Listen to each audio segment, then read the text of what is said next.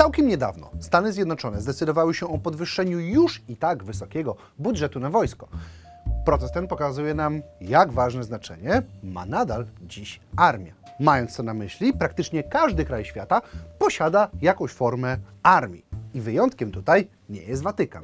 Mowa tu oczywiście o Gwardii Szwajcarskiej, która w tym momencie jako taką armią do końca nie jest, bardziej jest ona kompanią reprezentacyjną, które oczywiście składają się często na jednostki armii, z powodu swojej zarówno funkcji, wyglądu, jak i tradycji.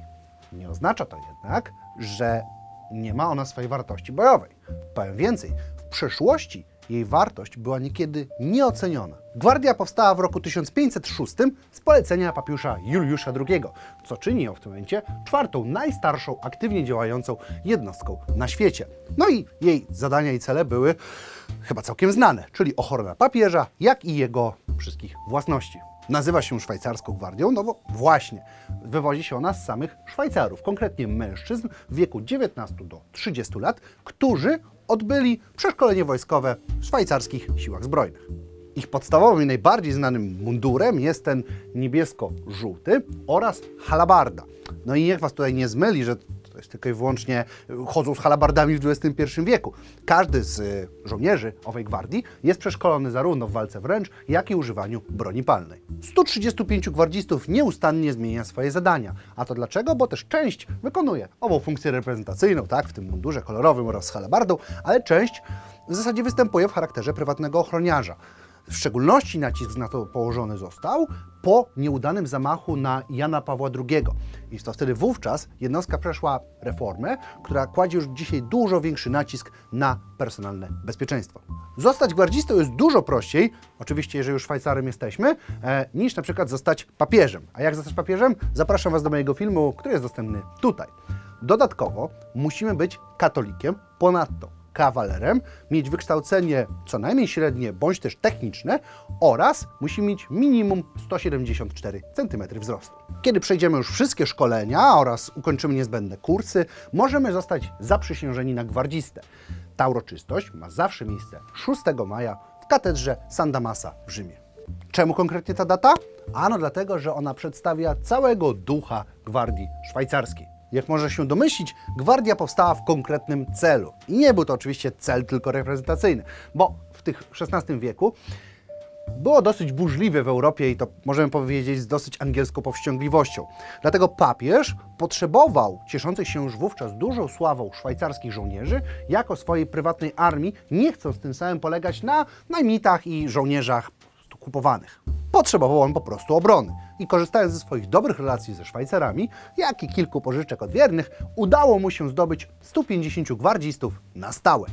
Ci wzięli sobie zadanie obrony papieża nie tylko jako zadanie, ale też jako swoiste powołanie. I już wkrótce zostali nazwani obrońcami wolności Kościoła. Wróćmy jednak do wspomnianego wcześniej 6 maja, a konkretniej do roku 1527 i wydarzenia zwanego jako Sacco di Roma, czyli złupienie Rzymu.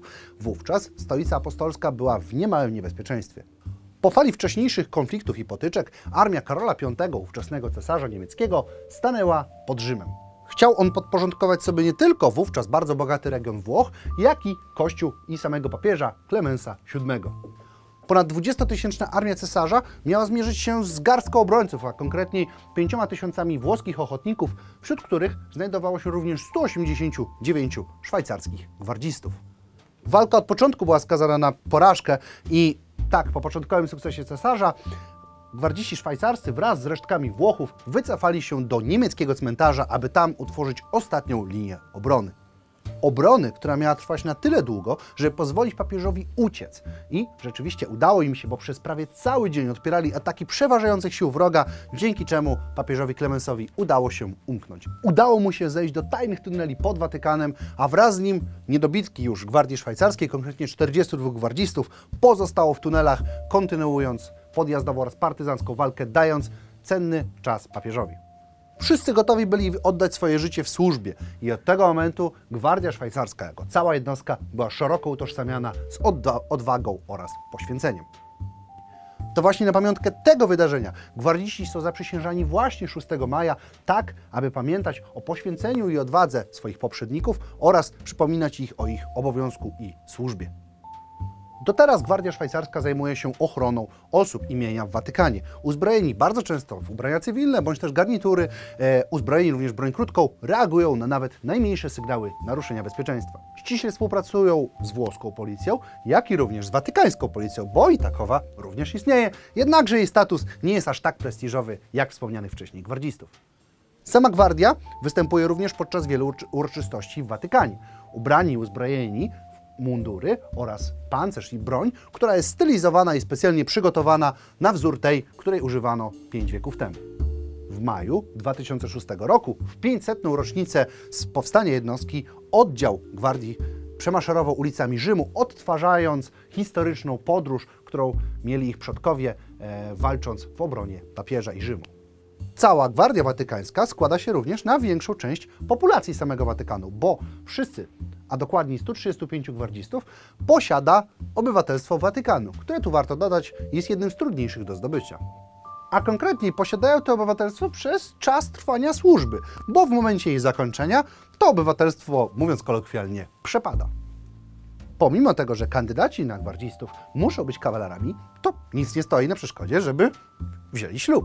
I takie uroczystości mają miejsce bardzo często w oprawie całej gwardii szwajcarskiej, jak i wysokich hierarchów kościoła, no bo też nieczęsto się zdarza, żeby ktoś w Watykanie brał ślub. Konstytucja przewiduje, że małżonkowie obywateli Watykanu również powinni posiadać to tak zwane czasowe obywatelstwo Watykanu.